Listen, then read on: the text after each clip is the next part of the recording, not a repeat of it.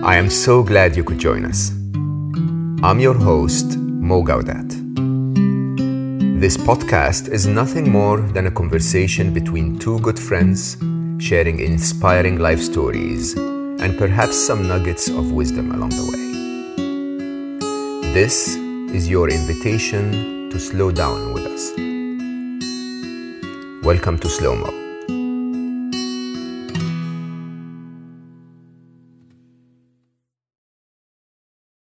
My guest today, in the eyes of young men and women of her generation, seems to have it all. Poppy Jamie is an entrepreneur. She has a successful fashion accessories brand, uh, Pop and Suki, which sells bags but also celebrates friendship and women working together. She is an influencer on social media with hundreds of thousands of followers. She's a rising star in the mental health and mindfulness space with a mission to empower people to look after their minds and make their thoughts more flexible through easy tools and methods. So she does that through her app, uh, which is a very popular global mental well being app called Happy Not Perfect. Also through her podcast, Not Perfect, which is frequently on the top 10 among the mental health podcasts in the UK.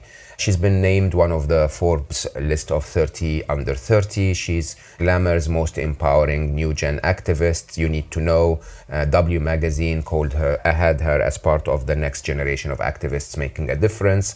And so when you really think about it, you think she must have been very happy going through all of this. But she wasn't. And her new book coming out, Happy Not Perfect, Upgrade Your Mind and Challenge Your Thoughts and Free Yourself from Anxiety, shares her personal battle with perfectionism and other mental health related issues and the tools that she used to help transform herself into someone that can actually engage with life without having to pay the price through her own mental health.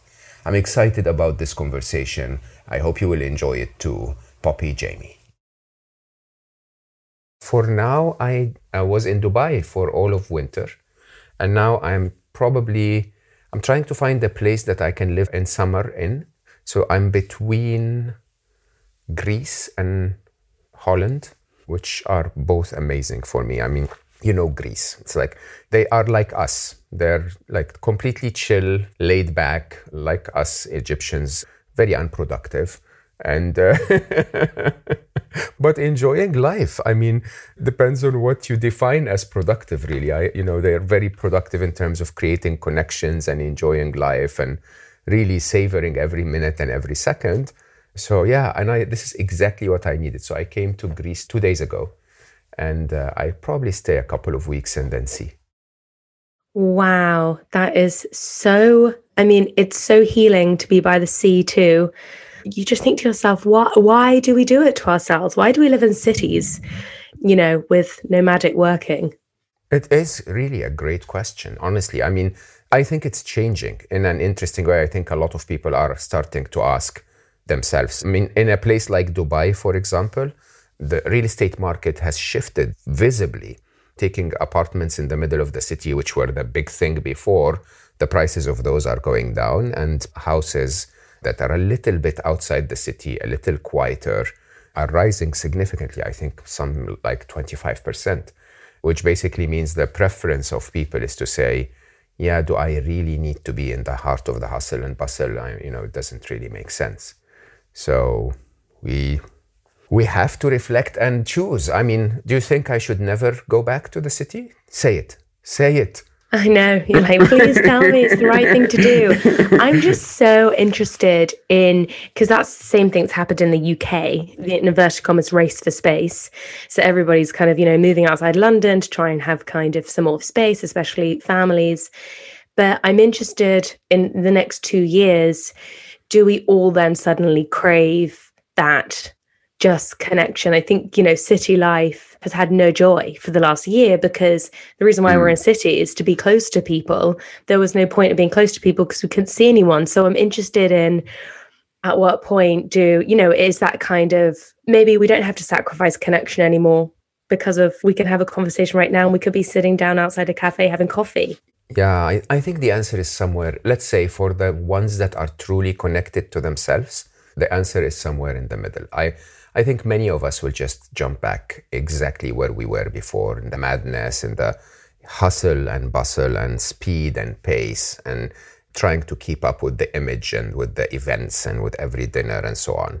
And some of us will disappear completely, but I think the wiser ones, in my view, will get enough of each. I think there is there is value. I mean, I'm coming to the UK. I have a million friends in the UK, and it's a wonderful place in London. But yeah, I'm coming maybe for a few weeks this year.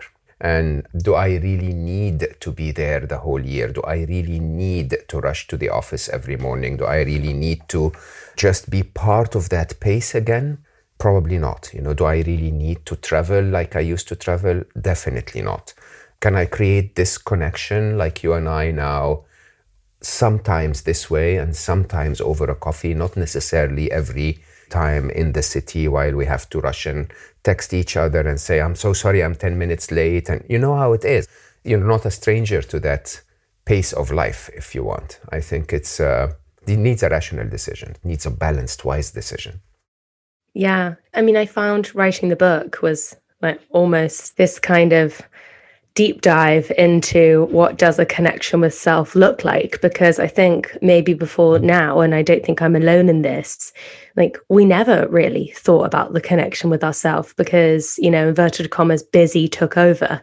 You know when you're rushing and you're five minutes late you're so worried about being five minutes late you're not taking that five minutes to consider you know what really do you need to do that day? What really mm-hmm. is going to kind of nourish you it's a really interesting time where i think we're having collective introspection and it's you know it's uncomfortable i think have you made any discoveries? Do you know where you want to be, how you want to be? Any intentions and plans for life? No? You know, I, I was speaking with some people about this, and it's in a way, I'm consciously not rushing to even decide. I love that. And because I used to race to go, yes, this is my five year goal. This is my 10 year goal. And this is what I'm going to do. And this is the way I'm going to get there. And I would just make it happen. But it's such a forceful way of living life. And it did just cause me one of the reason I wrote the book, just constant exhaustion because mm. you're not flowing with life. I was doing life, and if it didn't go according to my plan, then it was extreme reaction and emotion and and as a consequence i'm at the moment really questioning what this whole movement of inverted commas manifestation is because you know it sometimes it actually takes away from being that muddy bucket and mm. allowing that muddy bucket to get still to then you know just look at and see the bottom. But instead we're desperately trying to kind of create superficial mm. goals just to create some sort of direction when actually it's really not what we truly want. Oh that i have not heard before. I think we dive deep on this one for a minute. So this is so interesting. So basically i i'm really good at manifesting what i need from life but I and many others will talk to everyone and say, you can get what you expect from life. And you're saying, even if you can, maybe you should at least wait a minute and see if that's actually what you want from life. Yeah. Oh, wow. Because one of my friends used to say to me, Poppy, be careful what you wish for. If you are a good manifester, and I would say been really fortunate to be a good manifester for my entire life, and then it's amazing how sometimes you you get thrown such a wild challenge and it just makes you consider everything. You know you then mm. suddenly go oh my god do i even want this job? Oh my god do i should i be in this relationship? And oh my gosh. Mm. and look i'm all for having goals right? Because you know we're a skateboard a skateboard moves if it has a direction to go in. But i think there is plan to fail fail to plan and I think there's a beauty what I'm learning, and this is only a recent learning because I'm releasing this book. And usually I would be like, right, this is what I'm going to do this summer. And I suffered from workaholism, which is a very strange addiction to be addicted to work. Because obviously everyone mm-hmm. assumes addiction, like drugs, alcohol, like rock and roll. And I'm there, like, you know, semi addicted to my laptop. It's, it's a very odd one. And everyone, you know, replies, well, that if you have to have any addiction, you might as well be addicted to work. But it's just another f- numbing behavior. And I think, in a way, I use the techniques of manifestation in a slightly a self abusive way, in another numbing behavior way, which is I'm not going to consider all those like niggles, the insecurities, the whys. Like, why do I need to achieve that goal? And like you just said, oh, the wise ones are not going to be running to every event or every social occasion. They're going to be able to sit with themselves and really understand what they want. That often takes the power of a pause. And I never, never appreciated the power of the pause. if you're okay, I want to go into that story because you, so we have lots of common friends. And most of my uh, listeners not most, but I have a very large number of women listening to the podcast. Many of them are in their 20s and 30s.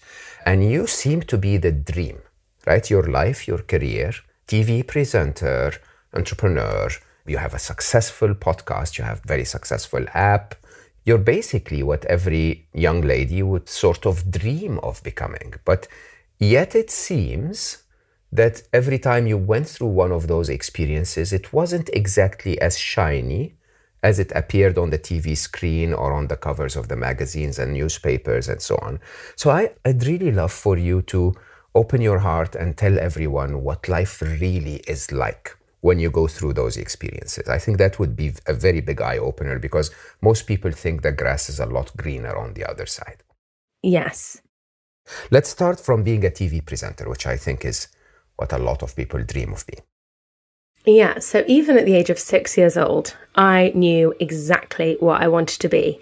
And so I would host home videos. And, you know, as we were just briefly talking about before, I have always been a great manifester. So at the age of six, I want to be a TV presenter.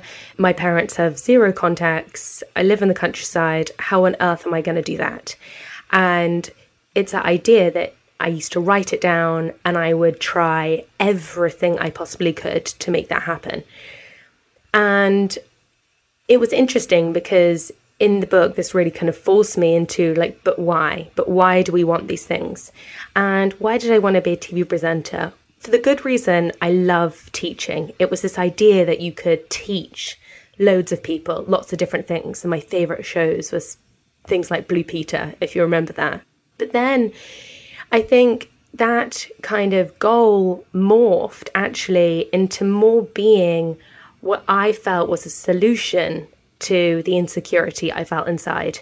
And growing up, I remember just being so mediocre, like just oh. not having a special skill. But you know, when you're you're at school and that's kind of you know, everybody wants their special skill. It's like, you know, Toby, he's great at football you know, Alice, she's great at drama and you know everyone can has but if you were a child who you know and i felt i was this who didn't really have a special skill i kind of developed that into well i'm not enough and i have to be more to be enough.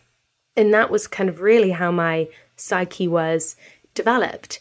And so i thought well all those tv presenters they just look happy all the time and they look like they're having a, a great time. Hold on a minute. This is the solution for my life. If I become a TV presenter, I'm going to be happy. I'm going to be, inverted commas, successful. And I'm just never going to have a problem because they look perfect. And that was really kind of the, the, where the next belief like came from. Perfect equals no problems. And obviously, I then had a very nasty realization that there is no such thing as perfect. And so when I then started TV presenting, I remember it was all my worst fears confirmed because suddenly, you know, I had this producer that would say, You're not likable enough. Um, mm, no, your voice isn't good enough. Um, you don't look right. And all of these things I thought was going to be solved by the TV industry actually just made them worse. And suddenly, actually, I was more not right, more mediocre, more not enough. Oh, wow. And so I thought, oh God, I need to be better. So, in my kind of young brain, I converted that to you will not do anything else until you make a success of yourself. So, no dating. I was single for 10 years. I said, no, no, that's a distraction. I have to, for me to be enough in this world, I've got to externally prove myself. So, I moved countries. I worked myself into the ground. And then when I, I guess I did have my break, of course, the insecurities don't go because nothing external can fix something internal. So suddenly I was like doing the part, doing this thing that I had worked every second of every day to do. I had three jobs, I remember, kind of, you know, when I was at university and TV presenting at the time. And I think often when people look at inverted commas success, nobody looks at the sacrifice. Nobody looks at the like the parties you miss or the family occasions that you sacrifice. I remember there was a time my parents sat me down and they said, Poppy, for the last four Christmases, you've been working. Like, can't you spend one year not? And I couldn't because my insecurities needed to work so much for me to prove my worth. I think this is the most honest, wonderful, vulnerable statement anyone could say. And it's so beautiful the way you say it. It wasn't a drive for success only. It was, no, no, I need to prove I'm not good enough. It's a, as you say, it's, it's an insecurity. And, and I have to say, a lot of the successful people that I know, and I know billionaires, they just can't stop. And it's not because they haven't achieved the external success, it's because they're insecure. They don't feel that the success is enough.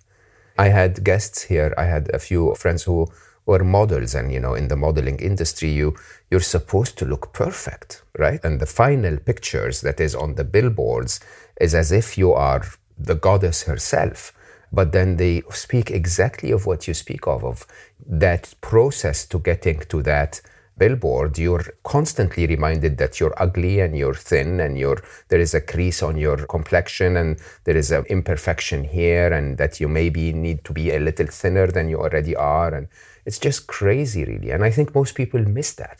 They see the final product and they don't realize how humanly challenging it is to be in those places Right. I remember being told consistently growing up, you know, all that glitters is not gold. All that glitters is not gold, Poppy. All that glitters. And it's often, you know, it doesn't matter how often you get told that, and it's not real.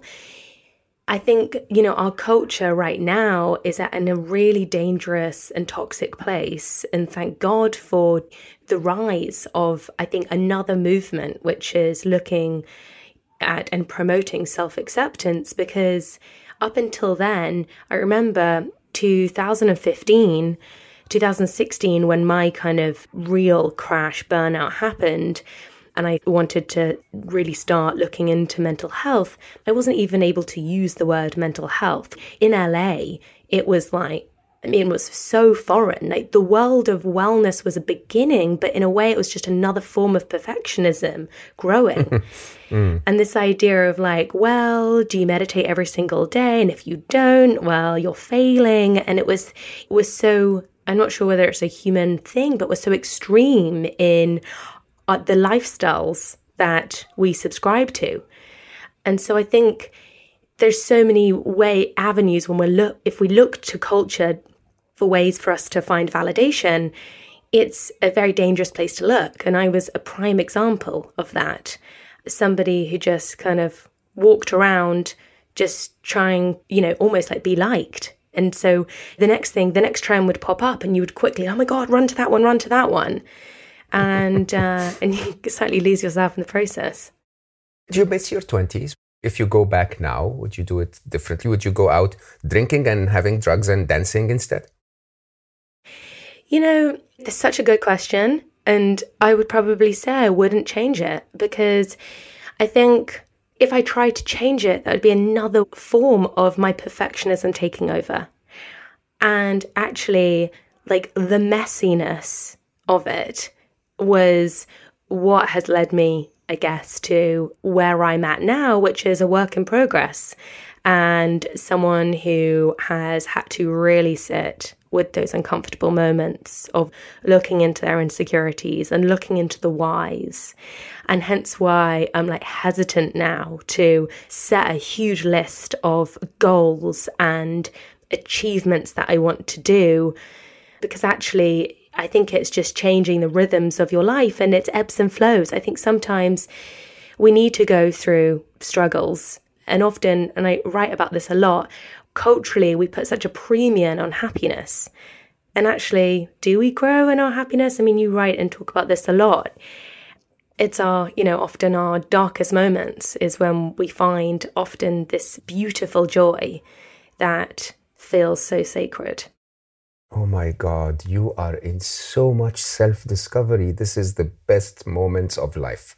And I, I don't know you know, I, I hear your words and I've heard them before, but I feel your energy and what you're going through, and it is so special. I hope people capture that when they're listening to you speak because this is, I'll say, this is a young lady who's literally reflecting on all the right things. It's really, really, really those moments that make us something. And you having it in, in such a young age, I think, is going to set you to be guru poppy in, in the future so well you know that's kind of you that's so like, honestly like from you like who's such an hero of mine so i mean like that is like overwhelmingly like lovely so thank you so much for saying that but you know what i would say is like we are our kind of i guess our own gurus i think that's like the, oh. one of the oh. amazing like the most amazing things that maybe i've discovered is i used to spend my life waiting for someone else's opinion or someone else's advice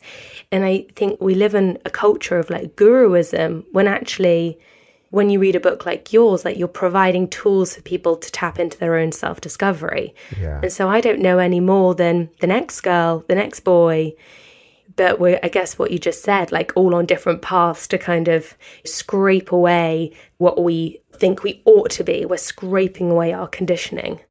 Mm, I think that's what it's all about. It's really, in very simple words, it's all about peeling. Can I go to happy, not perfect? I mean, you know, in design school, they tell you that what made Steve Jobs and Apple in the years of Steve Jobs so special was his approach of simplifying things to their very, very essence.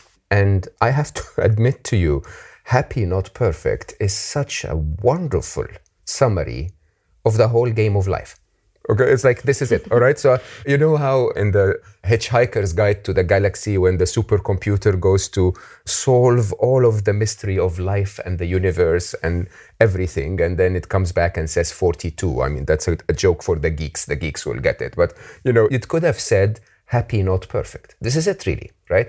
What do you mean? Are you saying happy is more important than perfect? Or are you saying happy doesn't happen with perfect? Or are you saying you'll never achieve perfect, so just settle for happy? What is it? Well, I think it's a mixture of all of them. And to be honest, I woke up at 3 a.m. with those words. I remember it was like the 3rd of oh. January 2015, and I woke up in the middle of the night and I just knew it was I had to do something with them and didn't know what it was. And I bought the domain name at 3 a.m. I was like, I don't know what it is. But, and so I went on GoDaddy and I woke up to this receipt, you know, happynotperfect.com. And, um, and I'm such a geek. I buy domain names the entire time, like little messages. And um, it's such a weird hobby. But for some reason, they're just, I always think, oh, that's a fun thing. And, and to me, it's a sign that I should, it's a message that needs to be shared if the dot .com has is free and available. And it felt like the antidote to how I'd been living life up until then. I had prioritized perfect over happy, and I thought that perfect would equal happy too without blemish, everybody liking you, everyone, you know, having the perfect career and the perfect life and looking a certain way. And actually, that it just caused a massive health breakdown and chronic anxiety and stress and like highly low self worth. And suddenly, when I like reflect on these words, happy, not perfect, which was really like honestly like given to me, I suddenly was like, oh my gosh, happy actually is the antithesis of perfect. Happy is, I guess, the definition I've arrived at is flexibility. This ability to arrive in so many different emotional states and appreciate them all and know that we can bend in lots of different seasons, but have a self trust that we're always going to be okay. Like that's true happiness is to be able to receive deep imperfectness. You've just said so many things. Each of them needs to needs a deep dive. I think what most people worry about is that fear. Am I actually going to always be okay? I mean, most people miss the fact that they've been okay so far. I don't I don't know how can you convince someone that no no it's going to be fine. It's going to be challenging, obviously. Sometimes externally and sometimes it's going to be self-imposed, but either way it's going to be challenging every now and then, but you're going to be okay. How do you arrive at that? I mean, especially coming from a place where you felt insecure at a point in time. So I remember my mother telling me a story that you know, if everybody just realized that they were birds with wings and the twig may break beneath you, but you always have wings. And I remember this story, and this is the thing there's one thing listening, and there's another thing hearing, or whatever it is. There's one thing hearing, there's another thing listening. And so we'd kind of be told, and she's a psychotherapist. So I was always very fortunate that I had this mother who would try to kind of psychotherapize her children and we're like no no no no no no no no um you turn to me and just like carry on blindly. You know this is what i mean. Like i was just so like no this is what i'm going to do. Not listening to anything. And you know we kind of you know had a car crash and had to learn the hard way. But i just don't think we talk about self trust enough because as you just quite rightly said our fear and our inner critic is so powerful because, of course, our inner critic knows our worst fears. It knows the buttons it needs to press. Oh, yeah. To take away or chip at that self trust. And, and that's why why I wanted to build the app because I realized that this is a daily practice to remind ourselves to have confidence. And to be honest, I've always been actually very religious. I grew up very religious and I chose to, you know, believe in faith so much. And then I think, you know, in the last, I think, oh gosh, one of the statistics was since 2020 and uh, since the 2000, church going has gone down 20% or whatever. Yeah, yeah, definitely. And, you know, without this idea of faith that we are being looked after, we are like on this divine, perfect path, actually, that's full of challenges, but they are challenges that are sent, you know, for our greatest good, it's really difficult to just sit in our humanness and think that we've got control over everything. I think our like our desire to want to have total control, which is like I think feeds into perfectionism, takes away having self-trust that everything is unfolding perfectly for us. So for me actually as much as I have the greatest route of change for me has been through learning about the mind. It's really learning about the neuroscience behind our mind and how our mind works because how can you soothe yourself when you don't realize that whatever you're going through is totally normal and this is what's happening in the brain and you can kind of like reassure yourself oh god this is just my emotional center my amygdala it's a bit overreactive right now. Oh just switch on that prefrontal cortex don't worry i'm going to do my breathing that's what happens. You know like almost kind of look at the mechanics of our brain that's been truly helpful for me. And then that gets to a to a, a certain point. And then for me it has been really developing and like practicing having belief in in a higher power. I think that's kind of been so important really on the journey. Once again, so unusual because even people today who believe there must be a higher power. I mean, I wrote extensively about that in chapter 14 of Solve for Happy. People shy away from the topic. They sort of tell themselves, oh, you know, I heard this other guy speak in TED Talk and say, oh, this is foolish and religion is this and that. There must be not a higher power. And again, it takes a bit of confrontation because the wave that the world is telling us to follow today is no, no, no, don't believe in that ancient fable, while it is just something that is being sold to the masses like everything else. And I think the bravery should require us to not listen to either. You know, not listen to the story of religion and not listen to the person that's telling you religion sucks. Listen to you. Put a bit of effort in it because I have to admit, most of my wisest teachers have a connection with something that is not physical, something that's bigger than us. And that really positions you very differently in your everyday life. I want to dive deep into the book, but I want to ask you another maybe question about Poppy. So, so now you even radiate differently. So for those who are listening, there is a very clear peace radiating through the Zoom screen when I'm talking to Poppy, which is quite felt, I have to say.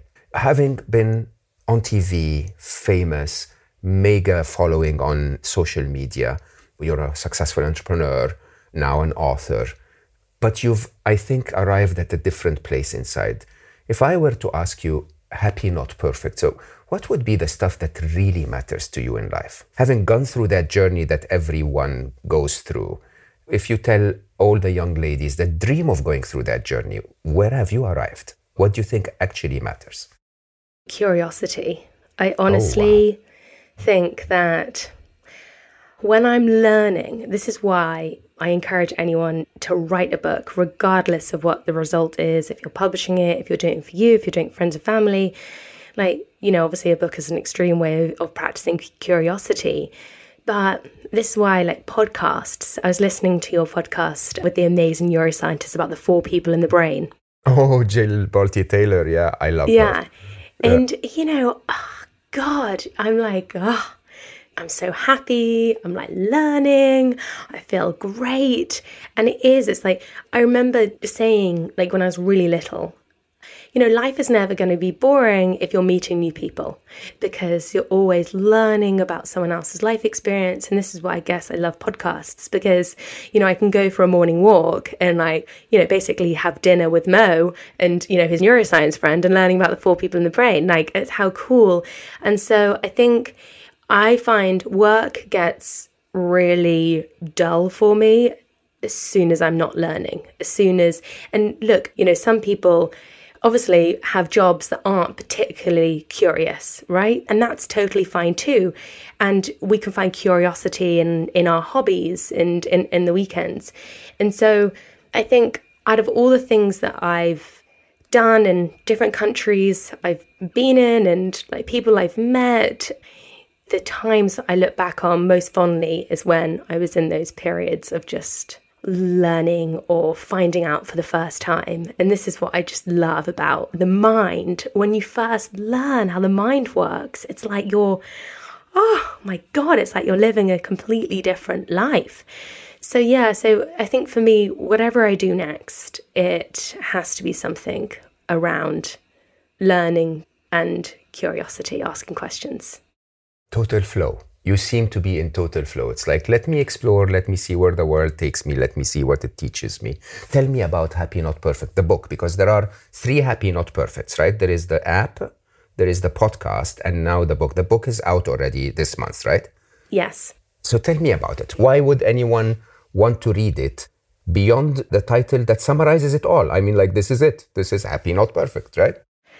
So the book teaches about flexible thinking this thing that oh, I, I think I arrived on in terms of like all the things I've learned. What has that culminated in? There's an amazing writer called Leonard Mlodinow, and he wrote a book called Elastic about how the brain has a complete capacity to always be elastic and always change.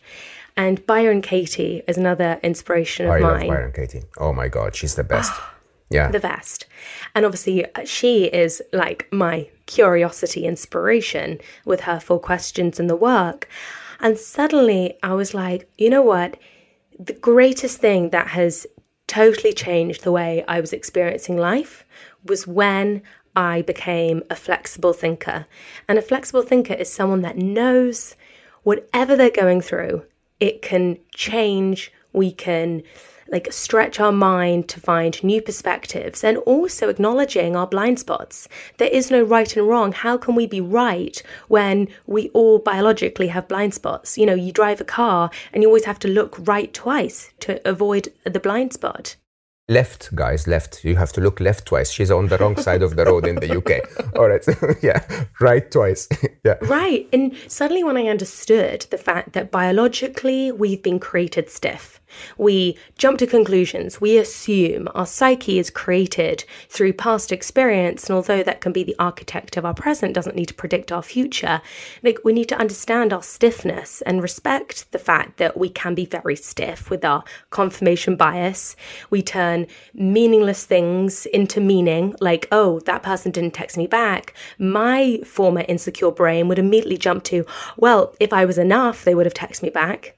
Oh, wow. Mm-hmm. And suddenly, with a flexible mind, which the book has a method called the flex in it, it's about connecting to how we feel. And that was really inspired by acceptance commitment therapy. Like getting curious with Byron Katie, where you're like, is this true? Is this really true? How does this thought make me feel? Who would I be without this thought? Then suddenly we realize that the majority of our suffering is rooted in our thoughts. Like step three is is choice. I may not have a choice right now to be happy because I'm going through an extremely challenging time, but I always have a choice to be self compassionate. I have a choice to be kind to myself in whatever I'm going through. And four, commitment to action aligned with our values. And that's what I think the commitment step was a really important one that I enjoyed exploring a lot because often, you know, we can think that, oh, if you just think something enough, it will happen or like real change, our reality changes when we commit to a different response to life. So, this idea of flexibility is really what I kind of focused the book on because it was definitely a route to freedom for me. Can you say that last point again? I actually it's a point I've been pondering recently. So I, I meet a lot of people that basically believe that if they just stick to the same idea, even if it's a very unrealistic idea for me, that it will eventually happen. Are you saying they are following the right approach, or are you saying they're not? No, I think Einstein got it so right. You know, the definition of insanity is doing the same thing, expecting a different result. So I was a great, I loved the Growth Mindset book by Carol Dweck. But my problem with growth mindset was this idea of just persistence. But often this is why I'm kind of hesitant to create huge goals for myself because right now, right now, I, I caveat with right now, I do love goal setting. But when you pause and it's like a fly getting in a window, if you just, if the fly just keeps flying into the window, it keeps hitting the window. But if it paused and said, hmm, what's the flexible way to still get what I want, but maybe just a different approach? And they fly slightly to the left, and the windows open to the left and they fly straight through and off they go into the wide world. And so I think that's the whole point of the flex is the power of a pause, the power to bend and just move forward in maybe a different shape. I'm reading this. This is decided already. I think to me this year is what I call the year of flow. And flow to me is a very feminine quality. It is you know, I've been working on my feminine masculine for a long time, but my masculine side is a doer. It's like you set yourself a target and yeah, there will be a few rocks on the way, so you're going to have to break through those. You know, there will be a bit of lava. So what? Your feet can burn a little. And, you know, there will be a few tigers. Fine, you'll get there, but without an arm, who cares, right? And this is the masculine way. It's like carve your way through life.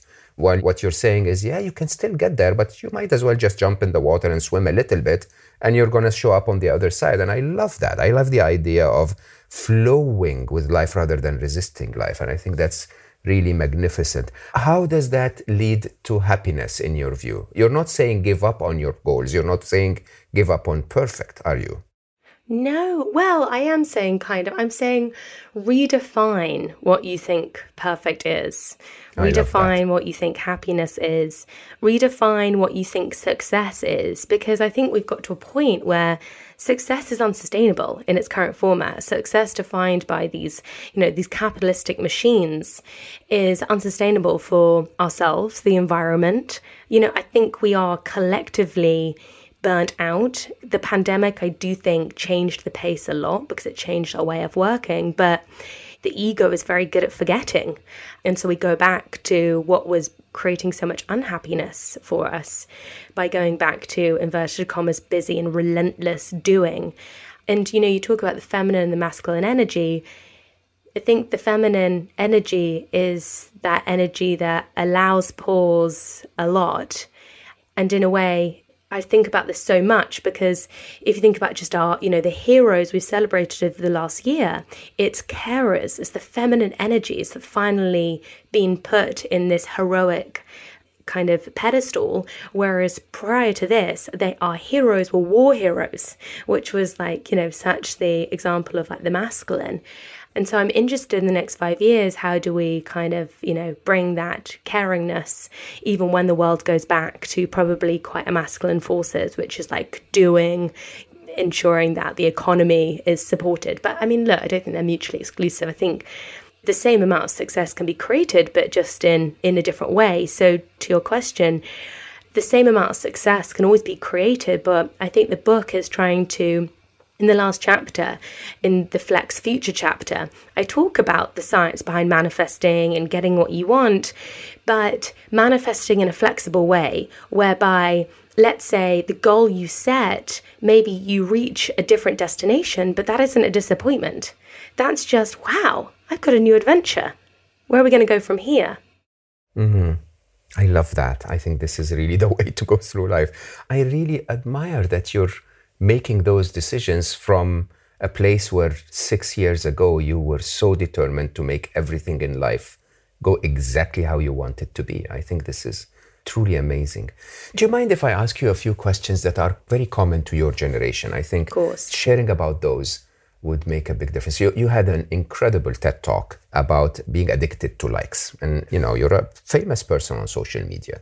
Recently, you know, there has been the, the big hit on Netflix and around the social dilemma and, and the whole impact that social media has on us and maybe the dangers that social media has on us. It's interesting because you're out there, you're prominent, but at the same time, you're saying it's an addiction. It's, you know, it's something that we should maybe avoid or at least regulate. What's your take on this? I think you summed it up with, you know, should we should regulate. I think we spend so much time and thinking about our inverted commas diet. You know, what food are we eating to promote our health? And you know, I think we should also consider the information diet we're living on. If we're living on social media, which is a curated stream of other people's highlights, like how does that really make us feel? And every study would suggest, and the research shows that if you spend time on social media, it usually reduces your sense of self and self esteem. And of course, I can sit here and tell you all the benefits too, like it connects communities, and you know, it's been incredible for sharing the word about good things. And technology is not the evil here, it's how we use it, is what places the color on it. And so that changes for everybody. But what I would say is information research theory has found that the conscious brain, our brain is receiving what, 11 million pieces of information, and our conscious brain can only process 50. That's a limitation. right, it's a bit of a limitation. So, this idea of like infoxication, we are overloaded with information and it's making us feel overwhelmed. That's a fact. So, how do we manage what we are consuming? And how does that make us feel? And i do think and i still now like i did that ted talk addicted to likes looking at how you know essentially our brain chemistry is manipulated by this kind of quantifiable platform that puts numbers against how much external validation we have nothing has changed in the last six years. I noticed how detrimental that was to me and to so many people around me. And in six years' time, I consciously know this is not very good for me. And yet I'm still on it. And so it's, we're living in very strange times. And I don't think I have an answer. I think that I'm definitely in a process of awareness and constantly have to negotiate with my inner critic that of course gets upset when when suddenly I think my social media is rubbish and like nobody likes that post. And as much as my conscious brain is like, oh, Poppy, you know how ridiculous this is. I'll have a moment when I haven't, you know, slept for a few days and just a bit overwhelmed and trying to do too many things. Suddenly that inner critic catches fire and is like, oh, you're useless. You should quit. do you know what I mean? Like, yeah. I'm definitely not the solution here, but I think it's important to discuss it. I'm really struggling with it myself, to be honest, because as you rightly said, I'm not showing photos of my butt. So, you know, this is not my use of the social media. So I'm actually using it for good. You know, I'm really trying to spread the message of happiness. But you're absolutely right. It is ridiculous. It really is ridiculous. You know, it really is even a very shallow way of doing it because you have to conform to guidelines that actually don't go beyond the surface to any level of depth at all. You know, yeah, sometimes I receive questions that require a 10 minute answer, right? yeah, that's not going to happen on Instagram. Nobody's going to listen to 10 minutes, and the engine is not going to prioritize it because that means they're going to use so much more bandwidth and it's money for them to send it to people, and it's taking much more, you know, storage on their hard drives. By definition, useful is not going to go far on social media. And yet, like you, my inner critic will wake up in the morning and say, but if one person saw it, you know, if one person saw it, that's a good thing. And I don't know the answer either. It is quite an interesting dilemma. And I think it's, you know, one thing that I think it's important to discuss is people really have to get curious as to who is being real on a platform that allows you to project whatever. And so challenge who you're receiving your advice from. And this is why I really appreciate accounts like yours because I know the thought, like with all your work you've done, and that's why your podcast is so brilliant. To your point, you even are thinking, oh, this answer requires 10 minutes. I would much rather receive my moments of inspiration from a feed like yours, but there are other people who I realize have got zero depth, have done zero research, and are giving out advice left, right, and center. In my eyes, it's like fast food. Like you always have a choice on like what you consume. You can go to kind of like fast food, a nice graphic that doesn't really make you feel anything, or you can follow people that really you know the intention behind it. And so I think as a user, to me, that's become really important. Like, who do I actually want to follow? Um, who do I want to really consume? And for everyone listening too, I think, especially if you're looking for mental health advice, really challenge the people that you're following because are they living what they talk about?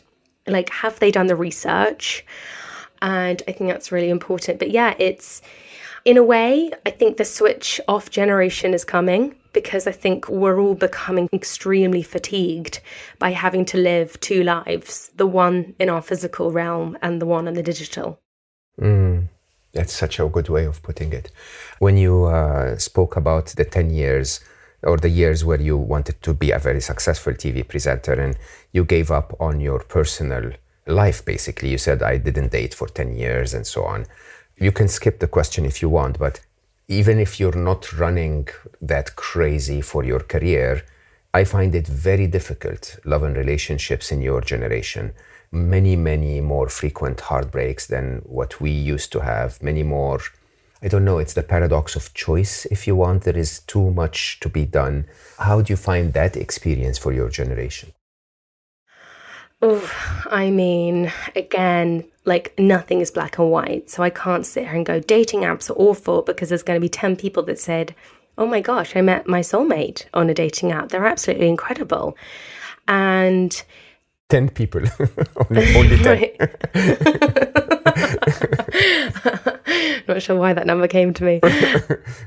and I think that it is really challenging. I'd be lying if I didn't say it was. And also, as a woman who's 30, I'm having to like massively decondition and unravel is it culture telling me that I need to be married and have a baby? Is it social media that's filled with other women my age, like going through that process? Is it my own soul telling me I want that? It's difficult to know exactly where kind of that's coming from. And so the current world of such fast food dating, I think it's it's definitely challenging, but it's not impossible. And I also, you know, I talk about this in the book too. I think it's really easy to fall into narratives like, oh, it's so difficult, and then it's a self fulfilling prophecy. There are incredible people out there. There is amazing connections to be had. And I have this amazing friend who, if I ever fall into that kind of slightly negative talk, which is, oh, Is this ever going to happen? She's like, Oh, there are so many wonderful options. And that's the difference in my mind being stiff and flexible. Like the affirmation that I actually like, although I'm slightly kind of hesitant on affirmations in general because sometimes I really don't think they work. I am too. But I do like the affirmation I expect the unexpected. I expect the unexpected. So wonderful. It's like you don't know if you, you know, might meet someone in a coffee shop or when you're buying groceries or when you go out. And I think if we all really worked and practiced our curiosity, then I think that, you know, we would probably all be so much more open to diamonds, finding diamonds in the rough. Well, I have to say, I truly, truly, from my heart, enjoyed this conversation. You are searching and seeking in a way that I rarely find. And you're so kind to so generously and openly share all of that. I absolutely, I'm so grateful that you came and you shared with us. And I have to say, I'm really curious because I have to say, if you if you're doing this, you're going to find a lot more than those who don't seek. And if your ability to sum it up in such clear ways around, you know, the four ways of flexible thinking or the very, very, I mean, the, the answer to the universe and life and everything, happy, not perfect, uh, then, then, then I think you're going to teach us a lot. I'm really, really thankful that you came and, and spoke to me today, Poppy. It's wonderful. Honestly, thank you so much for having me. As um, many people know, you're a total hero and your work has inspired me greatly. I remember the Channel 4 interview you did. Oh, that's a long time ago. oh, years ago. And I remember watching it, and it still to this day I can remember and it was incredibly pivotal on my path. So thank you so much for everything you've done. And for all of you who joined us, thank you so much for listening. Be sure to follow me on social media. Search for Mo Gawdat, Slo Mo, Solve for Happy, or 1 Billion Happy. I know you've got a lot going on, but remember, there is always time to slow down. Until next time, stay happy.